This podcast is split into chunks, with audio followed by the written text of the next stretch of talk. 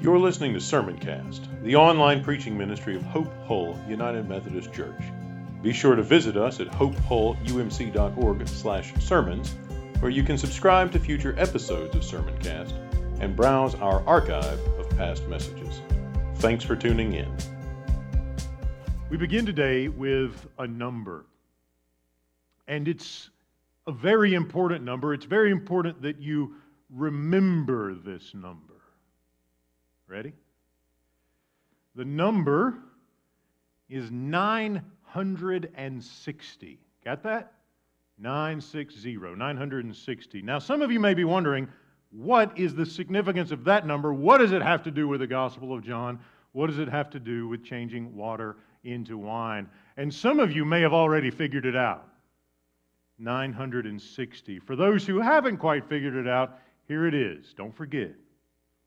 If you were to take those six jars of water that Jesus transformed into wine, and if you were to take all of that wine and pour it into standard wine bottles, 750 milliliters, I looked it up,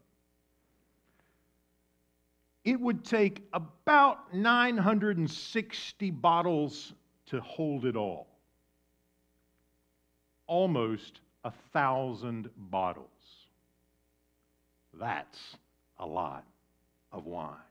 60 bottles. Now, you might think that information is trivial and only useful if you're playing on a game show or trivial pursuit, but it's really a point of emphasis in John's gospel. And the point of emphasis is not just the fact that Jesus transformed water into wine, it's the fact that he transformed an abundant amount of water into an abundant amount of wine. And the point is emphasized in verses 6 and 7 in John's gospel. John's gospel in chapter 2. Standing there were six stone water jars for the Jewish rites of purification. Typically, a family would only have one of these stone water jars that holds 20 or 30 gallons of water. But this family had six. And John is highlighting the point that there's a lot more than you might have expected.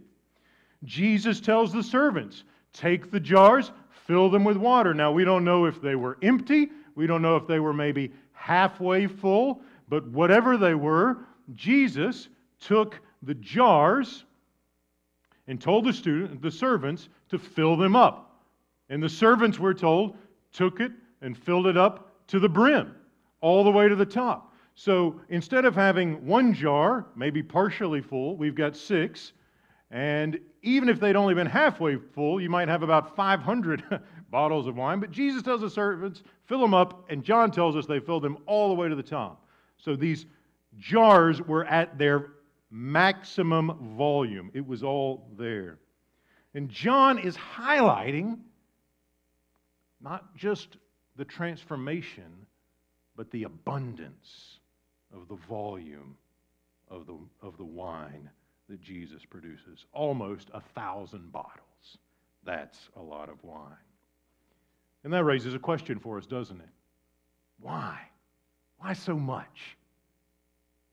Jewish weddings lasted a long time, multiple days, but even for a, for a celebration that would have as many people and last as long as they typically did, this is an abundance of wine. Why so much? The answer comes when we realize that John is inviting us to reflect on this deep reality that is the bottom line in our reflection today, and it is this our need is no match for God's abundance. My need, your need, all our needs are no match for God's abundant provision revealed in Jesus. That's what John wants us to discover. Now, to understand the gravity of that, the significance of that, we need to be thinking about what a wedding in first century, uh, in the first century Jewish world would be like. Now, many of us have been to weddings, and typically it's a big deal. Uh, you've got an afternoon set aside, maybe a whole weekend for a rehearsal, and then people gather for a dinner. Uh, and then the next day, there's a lot of celebration, and everybody's focused on the happy couple, and there's a church service and a reception afterwards. And so you get kind of a couple of days of festivities, maybe some other celebrations before that.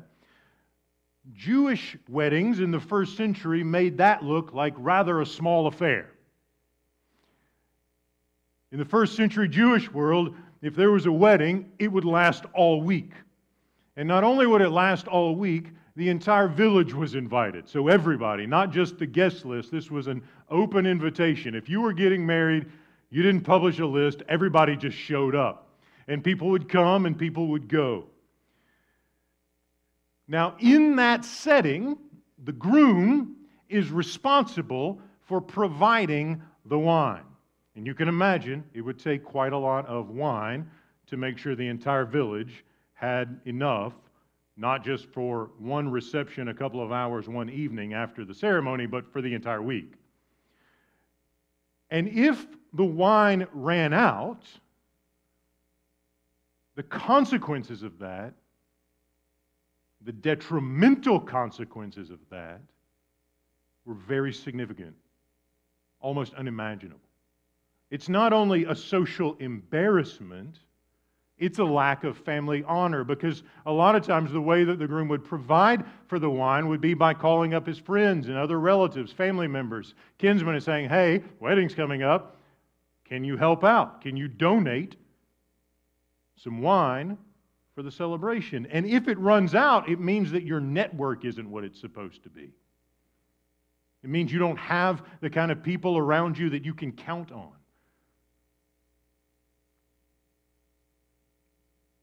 The dishonor in the ancient world of those kinds of circumstances, those kinds of appearances, are far more than we can even really begin to wrap our minds around.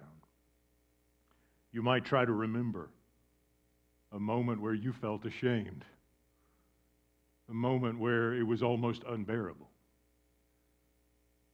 This groom would have experienced that exponentially. Public dishonor, public embarrassment, and he couldn't fix the problem. He was out. He didn't have any more resources. And he would soon discover what we need to discover.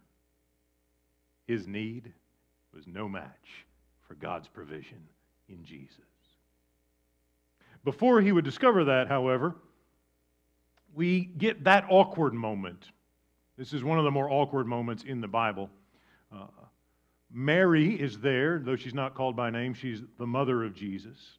And she's the first one to notice that there's a problem, that they're out of wine. And so she turns to Jesus, confident in his ability to do something about the problem, and she says very simply, They have no wine. And you probably had moments where your mother uh, spoke to you and didn't say what she wanted you to do, but said what was going on, and you knew what she wanted you to do because she described the situation with that tone of voice. They have no wine. And Jesus knew what she wanted him to, to do, and yet he's hesitant, isn't he? It's almost awkward. And you might be thinking, man, if I spoke to my mama like that, there would be consequences. And what does he say? He says, Woman, what concern is that to you and me? Like, what do I care? Why am I going to get involved in that? I've got things to do, I've got an agenda. My hour has not yet come. And he's talking about the hour of the revelation of his glory. He's talking about his death. He's talking about his resurrection. He's talking about all those things that are coming at the climax of the gospel narrative, the redemptive climax of the gospel. That's what he's describing when he says that hour, the dawning of the new creation through his resurrection. He says, That hasn't come yet. What concern is this to me? This is an isolated incident in Galilee, and I've got a mission of cosmic proportions. Now, it may seem disrespectful, and you might be thinking, what is Jesus disrespecting his mama for? For that he calls her woman. But that is actually a term that's used all through the Gospel of John, and it doesn't ever appear to be a disrespectful term. But he's still hesitant, isn't he? He's not just, oh, yes, ma'am, let's, let's do it, let's take care of it. What is that to you and me. But Mary is his mama, and she has her mama trump card. She's going to get what she wants. So instead of giving Jesus further instruction, she turns to the servants and says, What may be for us one of the most crucial imperatives we'll ever hear. You do whatever he says.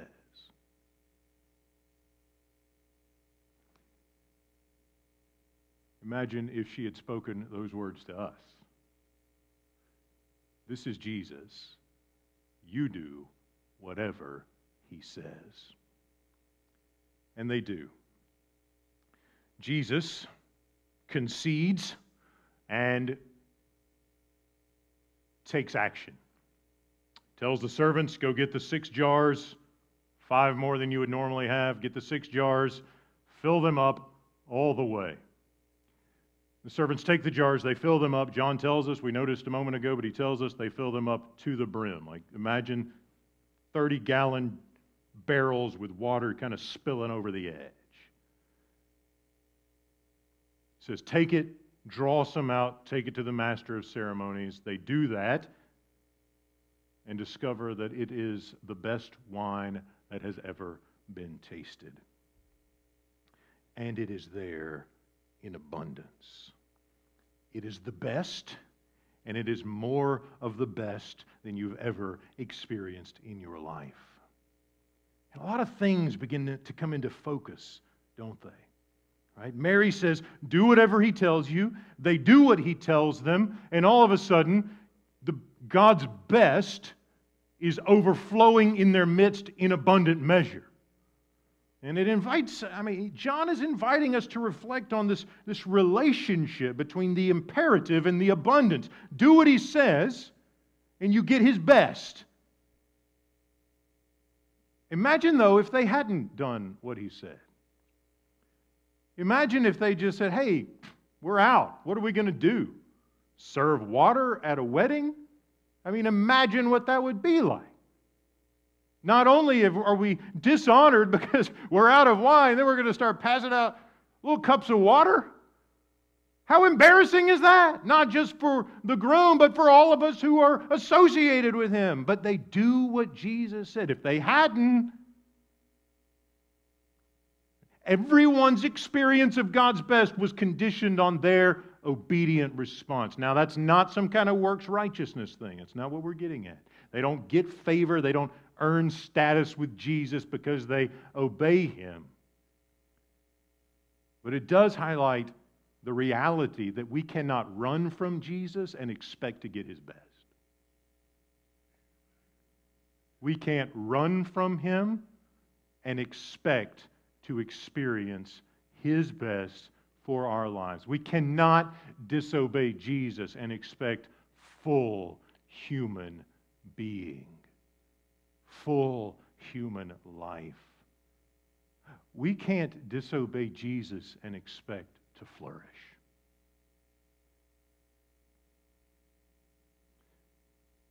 Those servants learned that from experience, didn't they?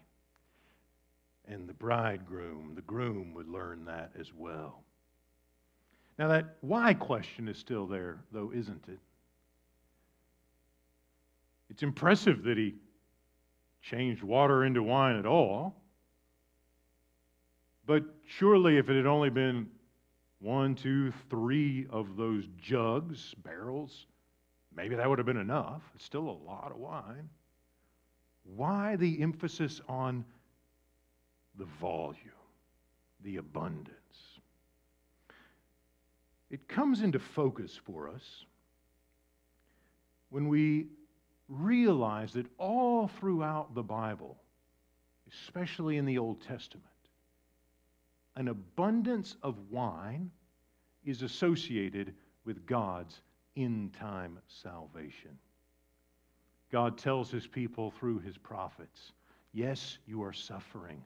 Yes, you are experiencing pain. Yes, you've had to go into exile, but the day will come when I will plant new vineyards and you will taste sweet wine, the prophet Amos says. all through the Old Testament, that promise of feasting, that promise of a banquet with abundant wine from flourishing vineyards signifies the day when God would act decisively to rescue his people.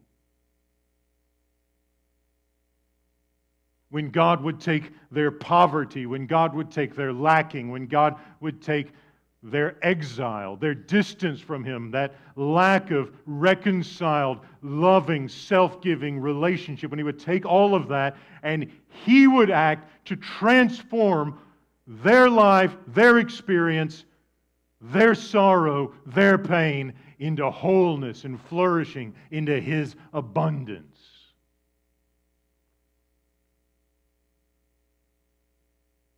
Jewish literature throughout this period was filled with material. That when God acted decisively, when God would send his Messiah, when he would send his Savior to rescue his people, it would be a time when God's best, symbolized by an abundance of wine, would characterize their life. It would be a messianic banquet. It would be a celebration and a feast where resources and food and drink wouldn't be scarce, but they would be abundant and plenty. And no one, no one would go without. And John wants us to see, and he puts this story right at the front.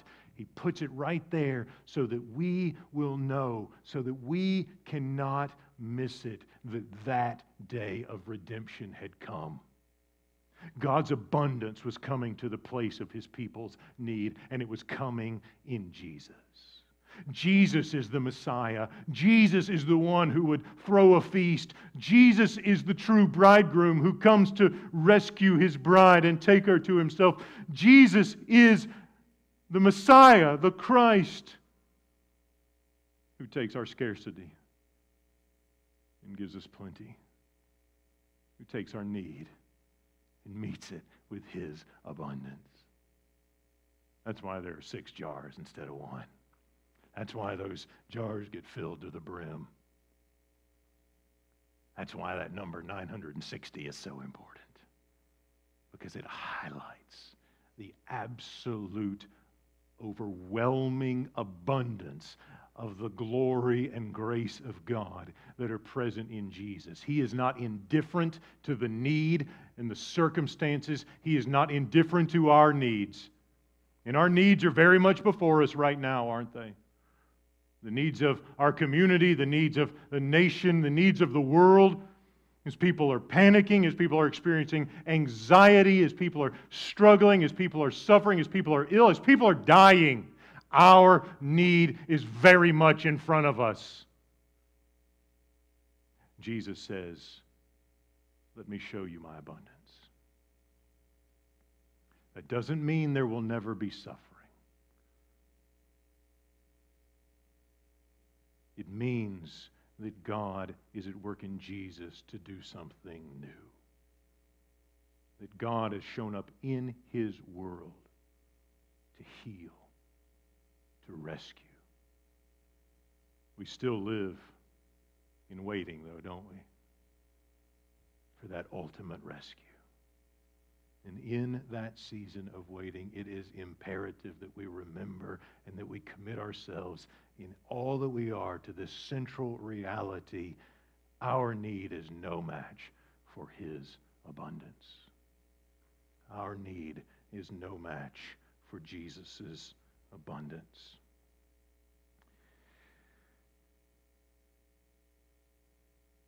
This first sign helps us begin to understand what all of the signs mean. Helps us understand what Jesus is up to and what makes him different from all of the other wannabe messiahs that came around from time to time we're told that this is the first of Jesus' signs. And in doing this sign, right, and signs point to something else, the question is, what's it pointing to? John tells us, with this, the first of his signs, verse 11, he revealed his glory. And we might be thinking, well, what kind of glory is that? What's going on there? And if we remember chapter 1, verse 14, we're told the Word became flesh. Jesus, God's creative Word, the power whereby He speaks and brings plants and planets into being, that Word, the let there be light Word, has become flesh and lived among us, and his name is Jesus. And we have seen his glory, the glory as of the Father's only Son, full of grace and truth. What glory does Jesus begin to reveal with this first sign? It is the glory of his divine sonship. He is the Son of God. He is the Father's only Son. He is not just another Messiah. And the Jewish people had other Messiahs. There were folks who came along and never said, hey, God in the flesh over here, worship me, or anything like that. They were delivering a message of freedom. They wanted to get people together and fight the bad guys and liberate the people. But this Messiah is different. This Jesus is not like all of the others. This Jesus reveals the heart, the reality, the identity of the Creator God. And just as God spoke and brought everything into existence, Jesus speaks and acts and takes that created matter and transforms it into something new. And it begins to become clear. Eyes begin to open. This one is different. This one reveals something about the Creator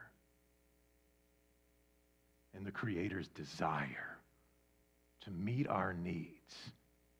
And not just to meet them, but to meet them in abundance. It's important to remember this is the first sign. There are six more that will come along in John's gospel. The seventh one is the raising of Lazarus, and there Jesus says that all this is happening so that you can see the glory of God revealed in Jesus. And so the first sign and the seventh sign, there's this idea of glory being revealed. And that bookend, one on each end, helps us understand what all of them mean. All of the signs are about the revelation of God's power at work in Jesus, but it's still just the first sign. This thing is going somewhere. There is a, a trajectory. And as we move through the signs, we are moving towards a crucial moment. And Jesus calls that moment his hour. Again and again in the Gospel of John, Jesus calls the moment to which the whole story is driving his hour. And his hour will be the hour where he wins the decisive victory to meet our needs, our ultimate needs, our eternal needs. That hour would come and Jesus would stretch his arms to embrace it. And in embracing it, he would suffer. And take upon himself the weight of our spiritual poverty, of our spiritual brokenness of our rebellion. And his body would be bruised, and his flesh would be torn, and his face and brow would be pierced by thorns, while his hands and feet were pierced by nails. That's his hour. It's His glory.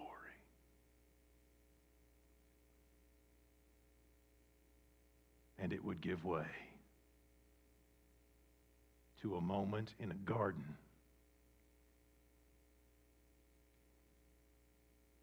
when he stepped out of the tomb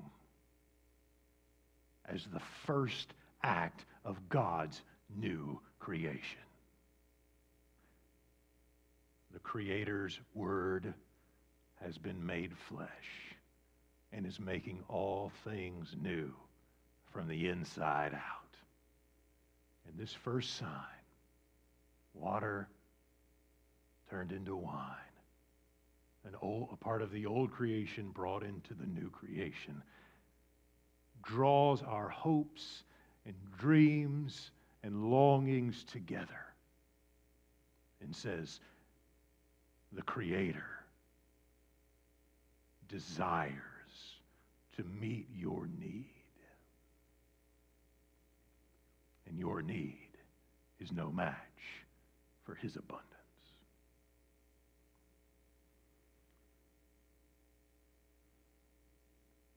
How do we respond to that?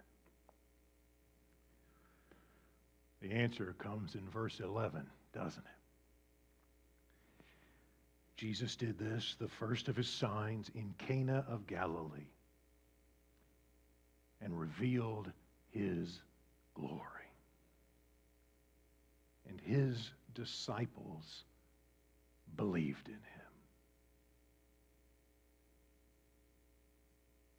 They believed in him. They trusted him. They threw their lot in with him. They committed themselves to him. Later on, towards the end of the gospel, John will say, I've written all these things down the signs, the wonders, the deeds of Jesus. And honestly, there's more than will fit in the book, all the books of the world.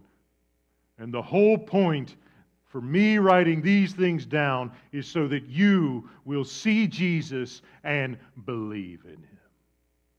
Trust him. From the beginning of the gospel to the end, the purposes are captured in this sentence. The disciples believed in him. Belief in Jesus trust in Him, not just kind of a mental checklist of the right doctrines, but this wholehearted confidence in Jesus that His abundance overwhelms and meets all of our needs. We don't have what we need to meet our needs, like that groom didn't have the wine to feed his guests, to offer them a drink. Jesus comes to us with his abundance and says, Trust me. Trust me. Trust me. The disciples did. Now it's our turn. In a moment and in a world where our needs are ever before us and magnified before us, where our frailty is brought to our memories moment by moment.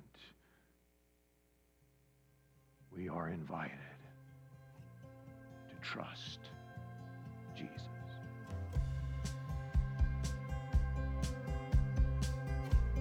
You've been listening to Sermoncast the online preaching ministry of Hope Hull United Methodist Church.